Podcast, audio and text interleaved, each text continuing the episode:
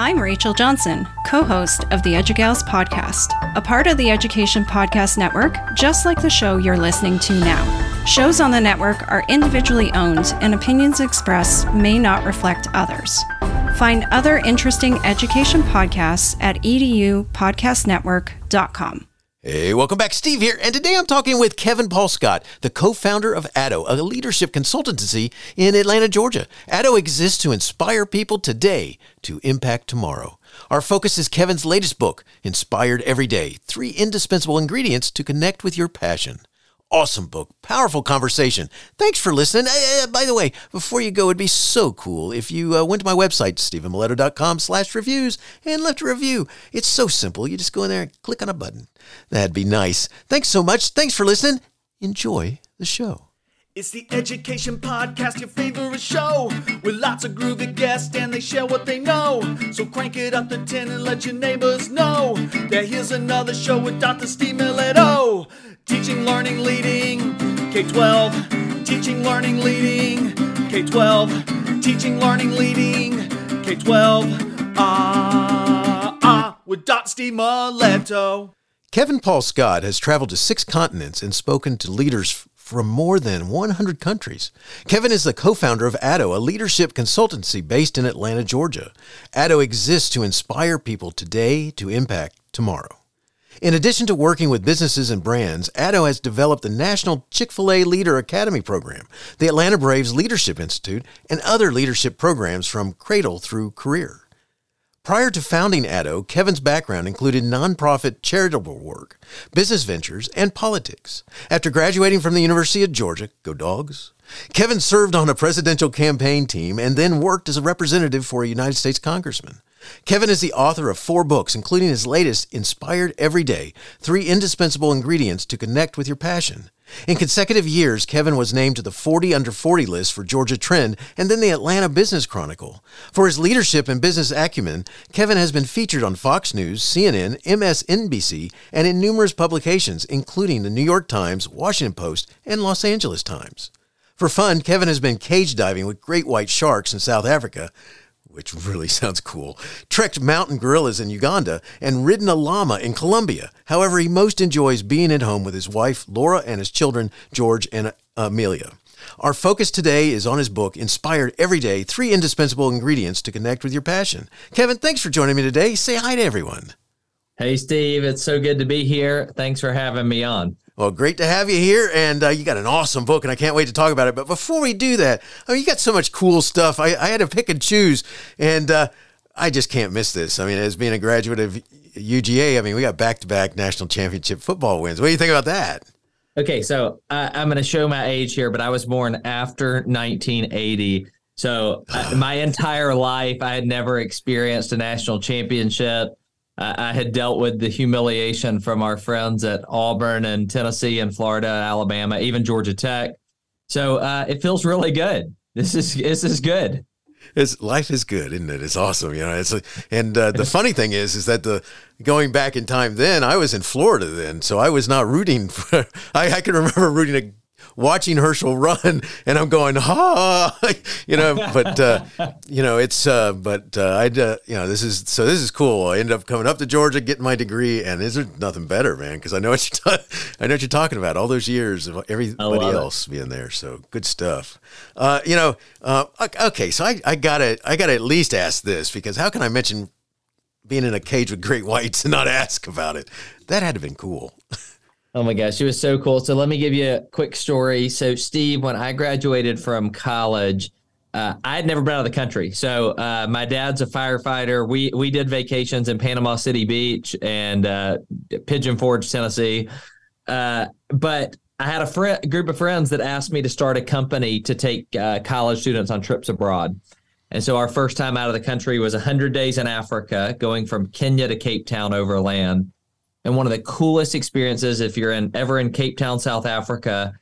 Uh, they have the opportunity to go cage diving with great with great white sharks. These are um, some fascinating people. If you ever watch Shark Week, these are a lot of people who used to go hunting for sharks, and they had this crisis of conscience that they shouldn't do that anymore, and so they use this mechanism to uh, to to basically help people have a greater appreciation. But You are outside of a boat in a cage. About two thirds of your body is below water, a third is above. They throw this chum out in the water, and then when the sharks come, you you basically, if you imagine this, you push yourself down underwater, and you've got these uh, masks, goggles on, whatever, and you see the sharks come right there. Uh, the first one we ever saw was about 16 or 17 feet long. Uh, you know, I did it multiple times, which means I'm probably not very bright, but it was uh, an incredible experience. That's awesome. Uh, you know, just as a note, yes, there is an age difference here, and uh, I've seen, including recently in a re-release of it, I've seen Jaws too many times, and it and it's and, and it's like uh, all I can think of is uh, the uh, the you know the ending of a couple main characters in that movie that it's like wow. So uh, that's so cool. That's so cool. Kudos to you. That's uh i can only imagine what that feels like to witness it being out there and that's a big big fish man it is a big fish jeez wow nice uh, yeah, all right so uh, let's talk about your latest book Inspired every day, three indispensable in- ingredients to connect with your passion. Where did the idea come from? I mean, what made you say, I got to write this book? All right, let's talk about two things, Steve. The first is this the latest research shows that 79% of workers in America are disengaged at work. 79%. It's actually, if you divide it up, it, it actually sounds even worse than that. I think it's like 63% are what Gallup calls disengaged, and an additional 16% are what they call actively disengaged. So these, uh, Jim Collins called those people onboard terrorists. Uh, they're the ones who aren't just. I mean, some people right now are thinking of somebody in their school who's like that. They're, they're, they show up every day trying to figure out how to bring the deal down. Here's the deal: that that's four and five people in the country are not not inspired. They're not engaged in what they do, and I really believe a lack of engagement is due to a lack of inspiration. So let me tell you a conversation that I've had with thousands of leaders over the last couple years. I ask them two questions. The first question is this Are you inspired at your work right now? And see, these are people doing important work. These are people in schools and leaders of companies and in the medical profession. And almost every single one of them would say, no, they're not inspired. But then my second question I'll ask them is this have you ever been inspired at work? Can you think of a time you were inspired? And immediately they're like, yeah, yeah. And sometimes it's this one moment or it was this time where something was really hard or challenging, but they can think of a time that they were inspired. And so my question has been if you're not inspired now, but you have been at one time, could you almost now I'm not a Georgia Tech guy, so so you gotta help me out here. But could you reverse engineer inspiration? Now that sounds weird, but could you go back and say, what was it at that moment where there's certain things that existed in your environment at that time that helped you be inspired? And if you could identify what those things were, could you actually work to create an environment it, whereby you spend more of your time being inspired? Does that make sense? Like, oh yeah, what was it that was there at that time, and could you go and try to make that happen more often so that you spend more of your time being inspired rather than uninspired? And if you could do that, how would that change the game? Oh, that's powerful because yeah, you're right. And uh, um, just as a note, my uh, my wife and son would be impressed that uh, the two Georgia guys are ta- actually mentioned that uh, reverse engineering or something like That's this. Right. hey, I you know I, I may not be uh, as smart as some of those guys, but we can look back and see how you do that. So th- that's the question: Could you engineer it? And I love that, Steve. The book is. Um, I think when people hear the word inspiration, this is what they expect. Uh, they expect their the book to be like with somebody's picture on the cover that's a motivational speaker that's like, live your best life now. Uh, and you've read the book. Oh, I just say it's not that. It is. It's actually a lot of research that says what does it take for inspiration to exist, and then if we create that environment and apply inspiration, how does that change both us individually and the places we show up every single day. And I love that. That's it's because uh, you're you're exactly right. By the way, I liked your imitation there. That's uh, you know it's it's so power it's so powerful because when you're when you're talking about this and looking at that and look looking at like you said re-engineering so you come back to you know what made you want what why were you inspired before? What is it that was making you approach it differently than what you are maybe now? Because that's a, you know, like you said, it's a big percentage of people saying that they're not engaged or that's this is they don't feel the same at work. And so, how can we get us into where we need to be? And you know, I, I got to say this at the beginning of the book. You say this: being inspired in our careers, our families, and in every endeavor isn't just a nice add-on we can take or leave. It's the engine that drives us to excel in our work and relationships. Could you talk about this statement because it's a cool way to begin? Yeah. Well, so uh, you mentioned our company, Addo. Addo is the Latin word for inspire. So this is something that is we're passionate about from our ethos of what we're about, and it, it, it's exactly what we said there. Inspiration isn't just like, oh, it would be nice if I was. I, I believe it is the thing we need to show up and be our best every single day because there is a difference in how we perform and how we respond to people and how we tackle challenges when we are inspired. Uh, so yeah, it, it's not something that's just like, well, I'm not. I guess I'll just survive without it. If we want to create high performing environments, and by the way, that's true in the business world and in the education world, we need to show up every single day inspired to tackle those challenges. You know, that's uh, because I, I think it's often it's easy enough to say, you know, I'm going to do this or I'm going to be this or I'm going to, but you know, never follow through with it.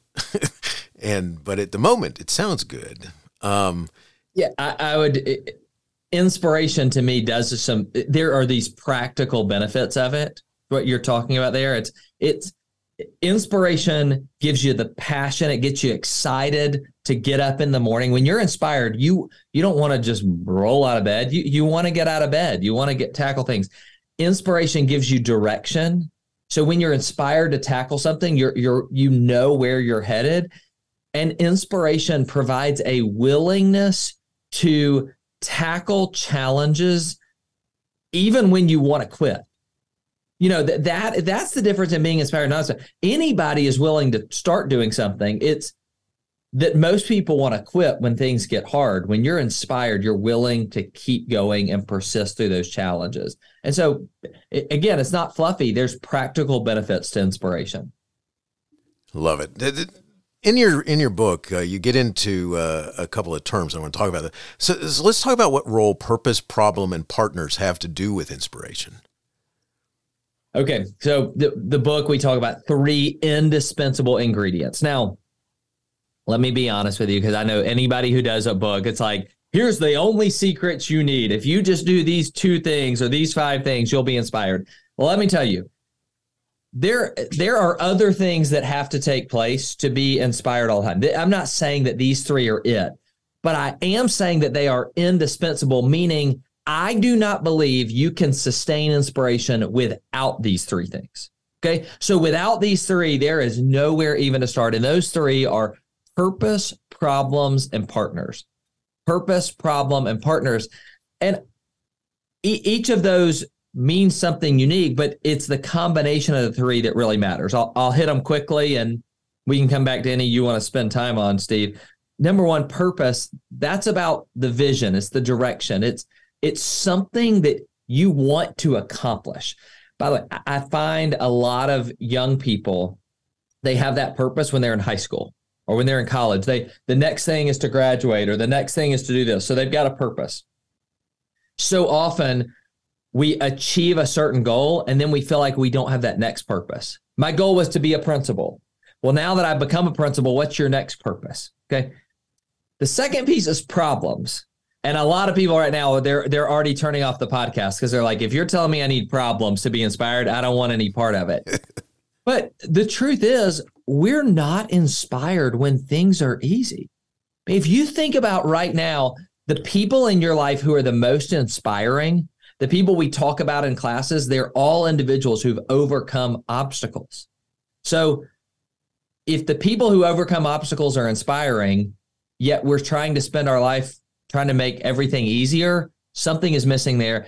And the third is partners. And I find this is really key in any environment. In a lot of businesses that we work with, Steve, remote work has hurt this. But I often find, even in school environments, there are so many roles that feel incredibly isolating.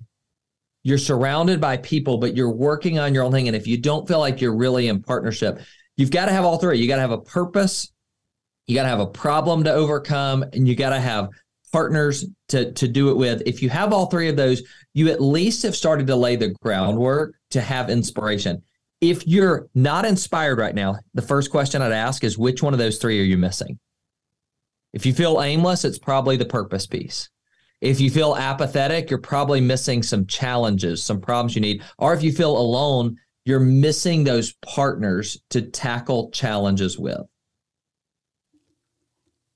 I love this because this is, uh, you know, and it's just, and I and I had a, you know, the, the purpose, the challenge, you know, problems, and then the partners. And you know, one of the things that uh, I want to just kind of um, mention here is that I, I think we have seen the, you know, a lot of people talk about uh, they may really like being able to remote work or something like this, but if they're really honest with you, I often want them to talk about what you know that thing that they're missing, which is that interaction that you know because you, you, can talk one way like this, like we're on television or something like that, yeah. but uh, it's it's not the same. It's uh, it's not the same. The nuances are or just the joking with each other or the interacting or the actual brainstorming or actually the the feeling of understanding whether somebody you know the reading of the room type of thing understanding that they actually want to say something to you about they got a concern about whatever direction you're going but they don't want to voice it because it's a little easier to get off the hey, yeah it's good okay see you later see you later bye click you know uh-huh.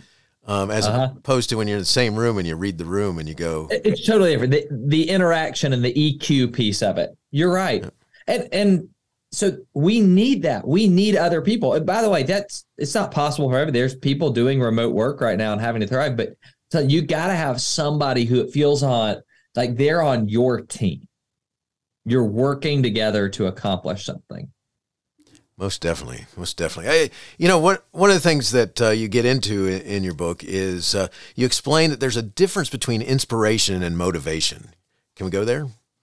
For sure. So, I, and I'm I want you to hear this. I'm not saying that motivation is bad. Uh, the the late great Zig Ziglar used to say, uh, "Some people say motivation doesn't last," and then he'd say he'd always quit back. Well, neither does bathing. That's why we recommend it daily. Nice. Um, so motivation is good. Motivation is often extrinsic. So it it you know I can motivate. I, let me just let's go to education for a second.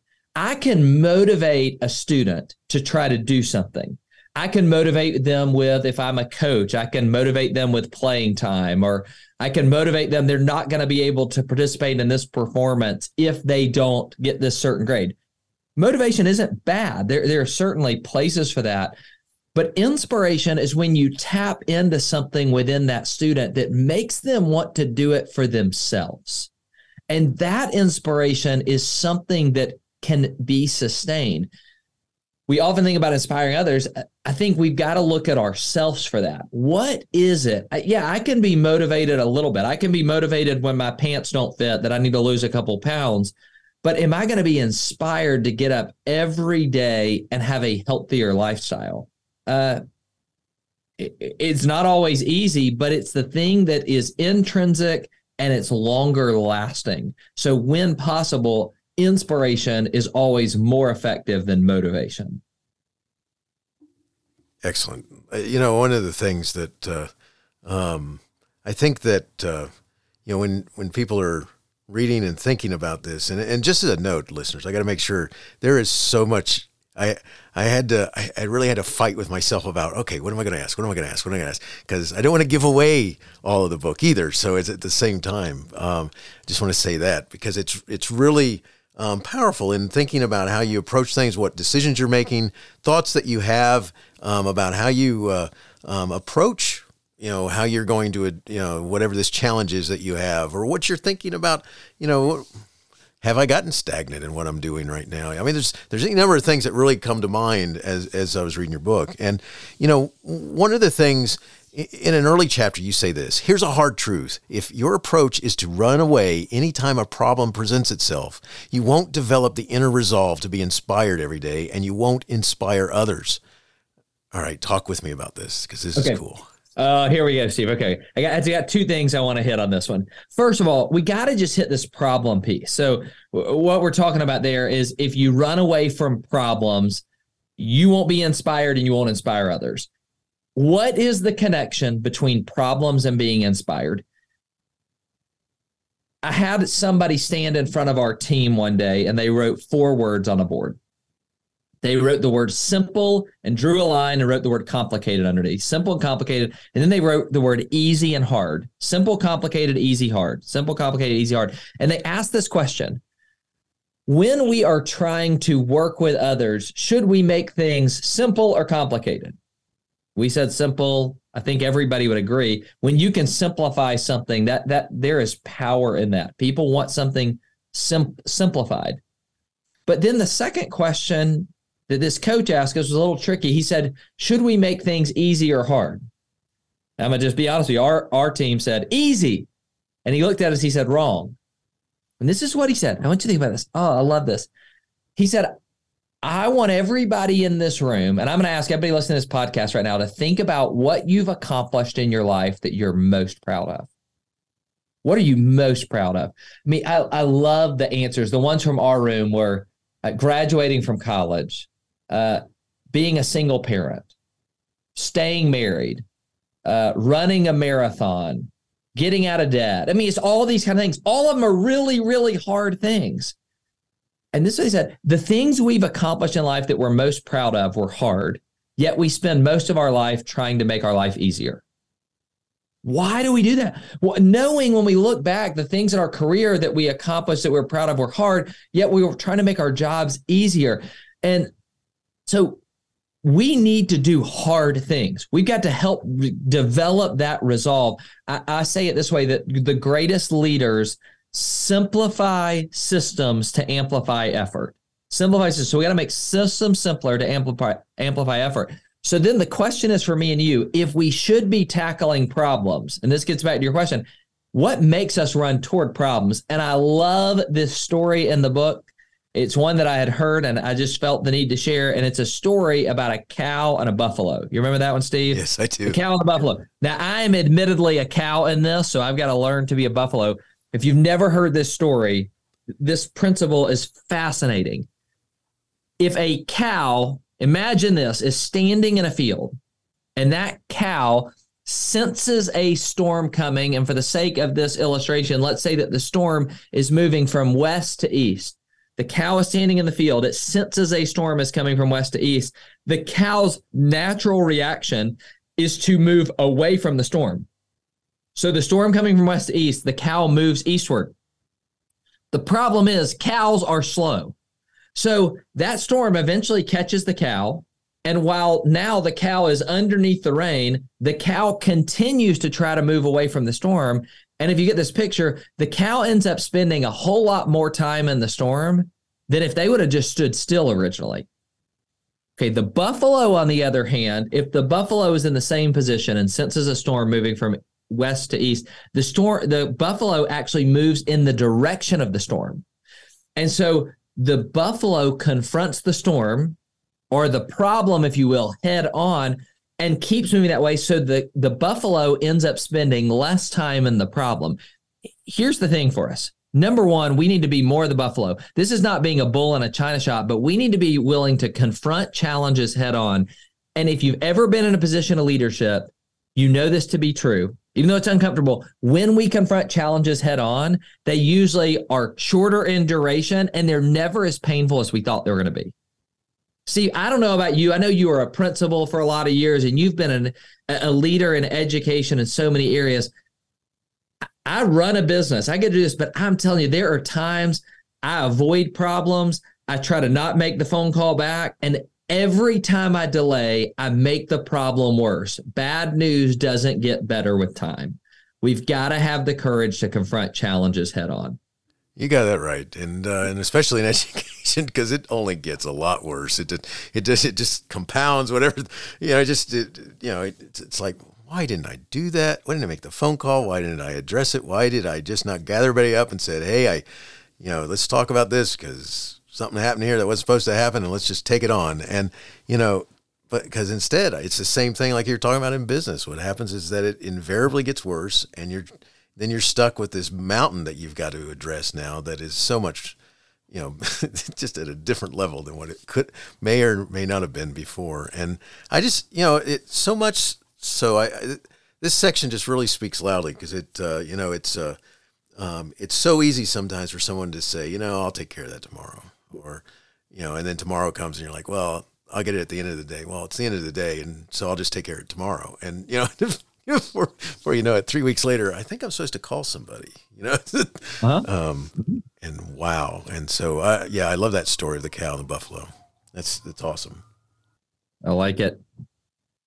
All right, so uh, later in your book, you note sifting my priorities keeps my focus sharp. Okay, so what are you talking there? Because I I love this. Okay, maybe the most transformational thing for me as a leader has been an effort to prioritize my priorities.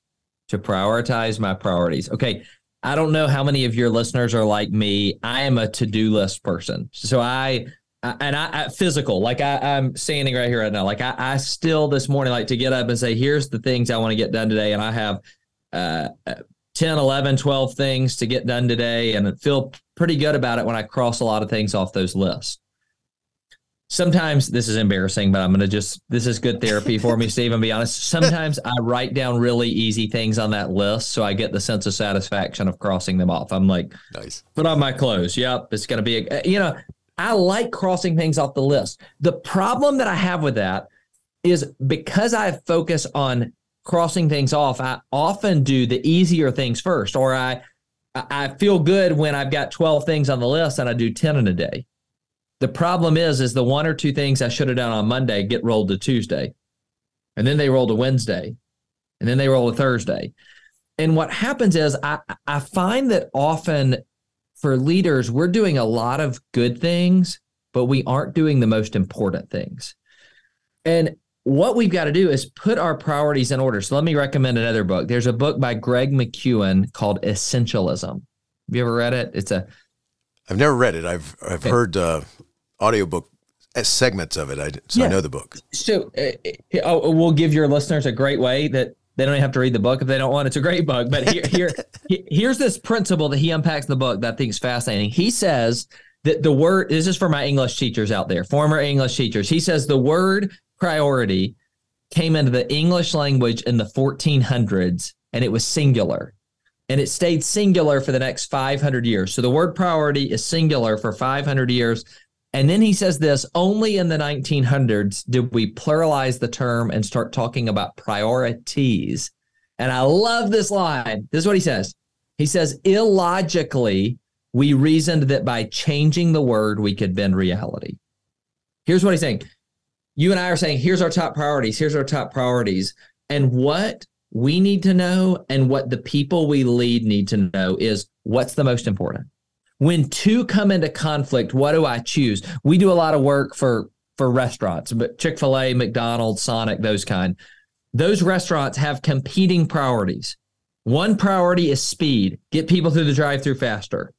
One priority is safety, make sure the food is safe guess what? They spend more talk, time talking about speed, but they know for sure when those two come into conflict, I better prioritize food safety over speed. And as customers, we hope that they're doing that.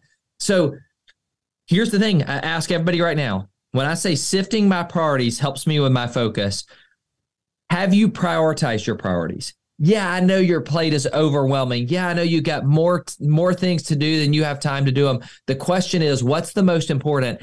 And for your team, have you helped them put those in the right order? When you can do that, uh, you unlock potential and leaders in a whole different area.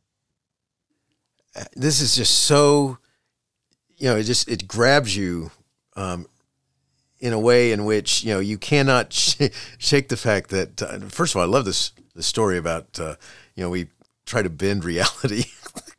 Yeah, it's great. I love that he really says illogically. He says the word we use is illogical.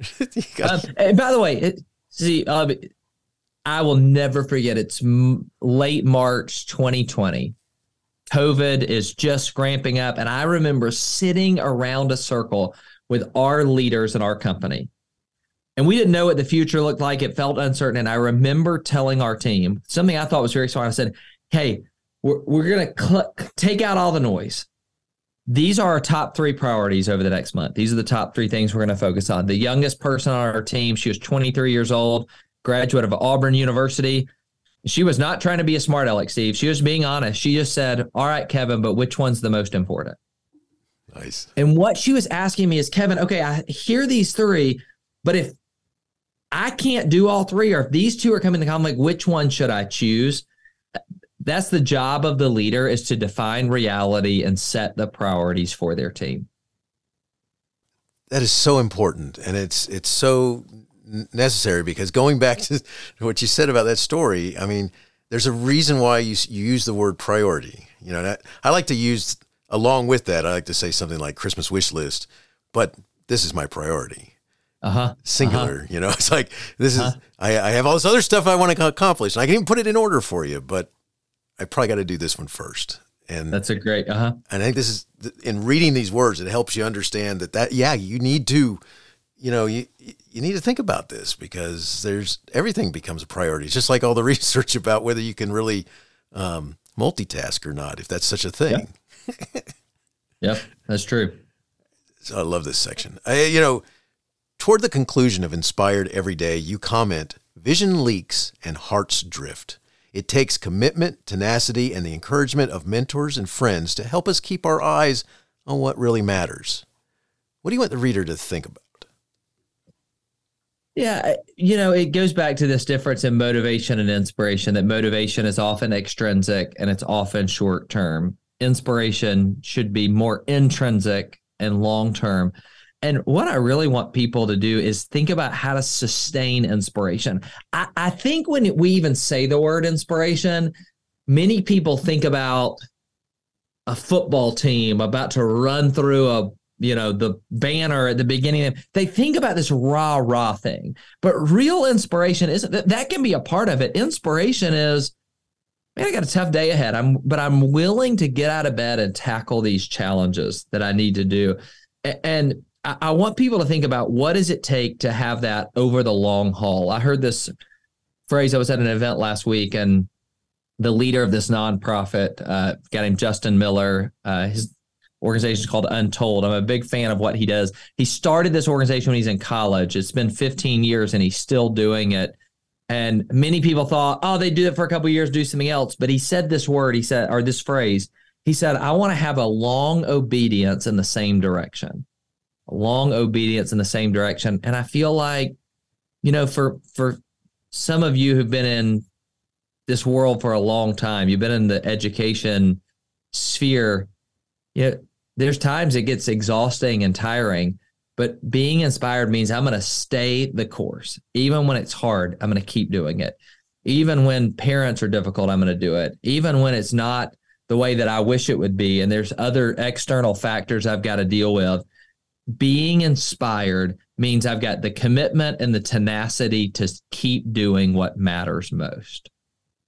I think it's so important, and I love this this section because you know, so easy sometimes. You, you just get, you know, you're talking with people or you're meeting with your team or something like this.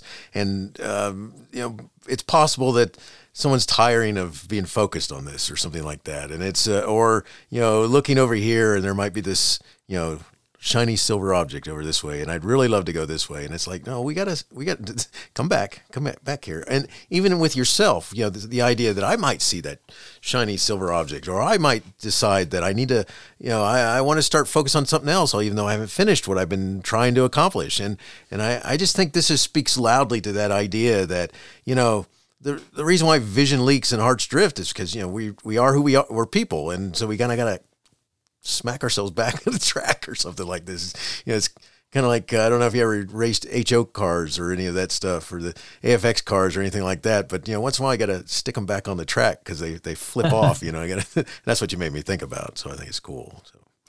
Um, you know that illustration. thanks. Uh, you know, uh, before we finish, you know, because your your book's amazing, and there's so many different aspects of it that I, I mean, listeners, you got to you're going to be, ins- you know, it's going to inspire you to focus on what you need to focus on. And uh, uh, but before we finish, could you share what it is like to work with Addo? Yeah, I would love to. Uh, let me give you this for those who may not be familiar. So, Addo, we started in 2011 and started uh, in the education space. So, I uh, I had a desire that I wanted to impact high school students. I wanted to see uh, them have the opportunity to lead at a higher level. I think um, I, I love this quote. Pearl Buck said, "The young do not know enough to be prudent." and therefore they attempt the impossible and achieve it generation after generation. Basically, young people aren't smart enough to know better, so they try things that everybody says are impossible, and then they do them. right. And I really believe that if you can unlock and unleash the potential of high school students, that would be amazing. Here's my problem: I didn't want to be a nonprofit that raised money and only reached uh, a certain group of the population, and I also didn't want to. Uh, have a for-profit business that charged money. Know, I knew these great camps or leadership programs, but they were really limited to students that came from a more affluent background or had a lot of academic promise. And so I decided if we want to reach high school students, we need to do it with some other person's money who wanted to reach that audience. And at the time, we learned being in Atlanta that Chick fil A, that 80% of their employees were under the age of 21. It's now about 65% of them. But we took this idea and we said, hey, we want to impact high school students. Will you pay for it? Nice. And if you pay for it, we'll be able to impact high school students, but you will get to put your brand in front of a young audience. Uh, you get to connect in your community and you get to live out the values you care about. Chick fil A wants to be the most caring company. They can do that in a tangible way. And so that program we piloted in Cobb County, Georgia, in three high schools in 2013. Uh, this upcoming fall, this program will be in 1,200 high schools in 42 states. It's called Chick Fil A Leader Academy. It's um, it's a lot of fun. Uh, probably 80% of what I do at Addo is related to workforce. It really is actually in the businesses. How do they attract talent, develop talent, keep talent? but 20% of what I get to do is still in schools uh, on the student side. And it still is my favorite part of what we do because I think, um, I know it's it's tiring and exhausting, but when you can impact a student's life, you can change the trajectory of their life.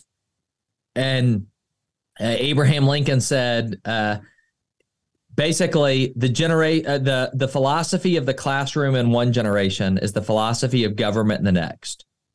I can't.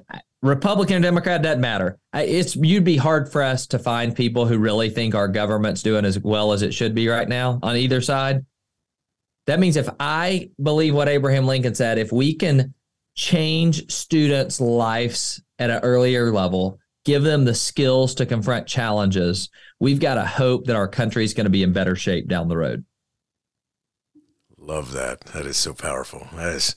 It, it, this is so cool. You know, um, one of the things that uh, um, I got to ask you here is I'm gonna I'm gonna put you like you're in a uh, in a you're a keynote speaker at a at like a conference for you know in, in Georgia we have the Georgia Association of Educational Leaders or uh, the Georgia Association of Secondary School uh, Secondary Superintendents or something like this you know and and uh, uh, if you had the chance to talk with a room full of high school principals in July, just before the faculty return, so they have time to think.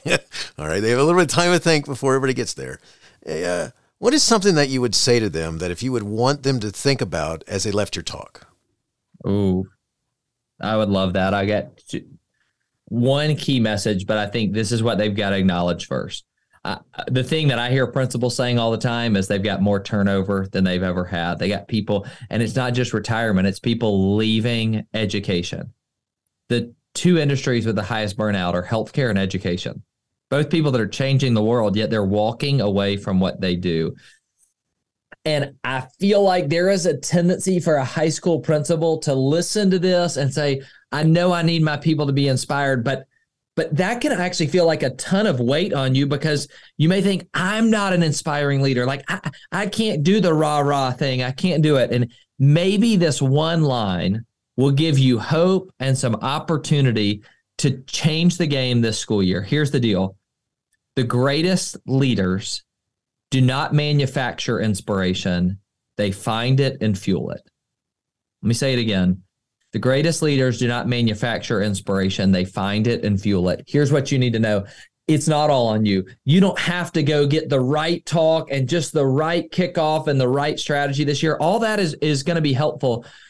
But the thing you've got to do is you've got to mine out inspiration in your school. Find the teacher who's really excited about something. Find the student success story. Find the the bright spots. And then your job is to pour gasoline on them to to spread those in fact if you can just become a storyteller learning the the finding where inspiration exists and then spreading those stories out to the, to your community i think you improve your culture your climate you find ways for both teachers and students to be inspired you don't have to create it. You got to find it and you got to fuel it. Nice. I i love that because that's that's really it's it's so important. I mean, you you got uh, you think about uh, what you just said about the the you know thinking that it's it's over with or it's coming to an end or burnout or whatever overwhelm whatever you want to call it is that uh, it's so large because it's especially if you care about what you're trying to do and you run into different brick walls that stop you from being able to or feel like you're being successful or whatever and uh, oh yeah this is just uh, being able to uh, understand uh, um, that thought about uh, how they can help, you know, set some, you know, get people burning, you know, get them, get them working on fire, getting their, their thoughts just going the right direction and so far. I love it. I, um, good stuff, you know, making it happen again. Uh, you know, that's, that's really what we're there for. So, you know, um, one of the things that, uh, Kevin, I want to make sure that I ask everyone if, if someone to follow up and connect with you and or learn more, where would you send them? give you a few. First of all, my website is kevinpaulscott.com, and I have a blog that comes out every Tuesday morning. It's free. I'm not trying to sell anybody anything, but that's a great way. If you need some a, a shot of inspiration, Tuesday morning, 7 a.m. Eastern, uh, that's a great way to do it.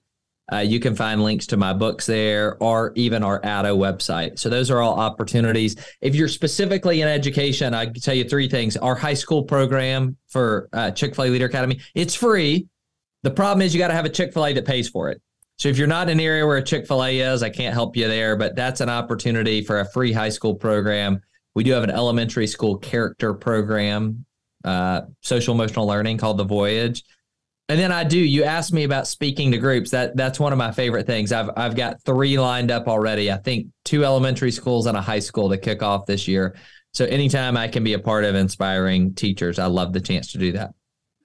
Awesome. Excellent. I'll put information in the show notes so it's easy for them to come connect with you. Eh, I got two last questions for you, Kevin, and they go like this How, how do you keep going when so much is going on that you may want to quit? Yeah, I think it's you've got to be inspired. You've got to have, I, for me personally, I've got to remind, if I want to quit, I got to remind myself of the purpose. Uh, eh, because purpose is paramount. If I don't have something that I'm shooting for, I'll quit all the time. Uh, and so the purpose helps you. Makes you, I, I, love this old Southern phrase. It makes you want to hang in there like a hair in a biscuit. Uh, we need to find a purpose that makes us not want to let go and quit. Nice. I like that. Uh, like a hair in a biscuit, man. I like that. That's cool. um, awesome. So, uh, last question: Do you have a teacher in your past who made a difference in your life? If so, who was it, and what would you say if given the chance to say thank you?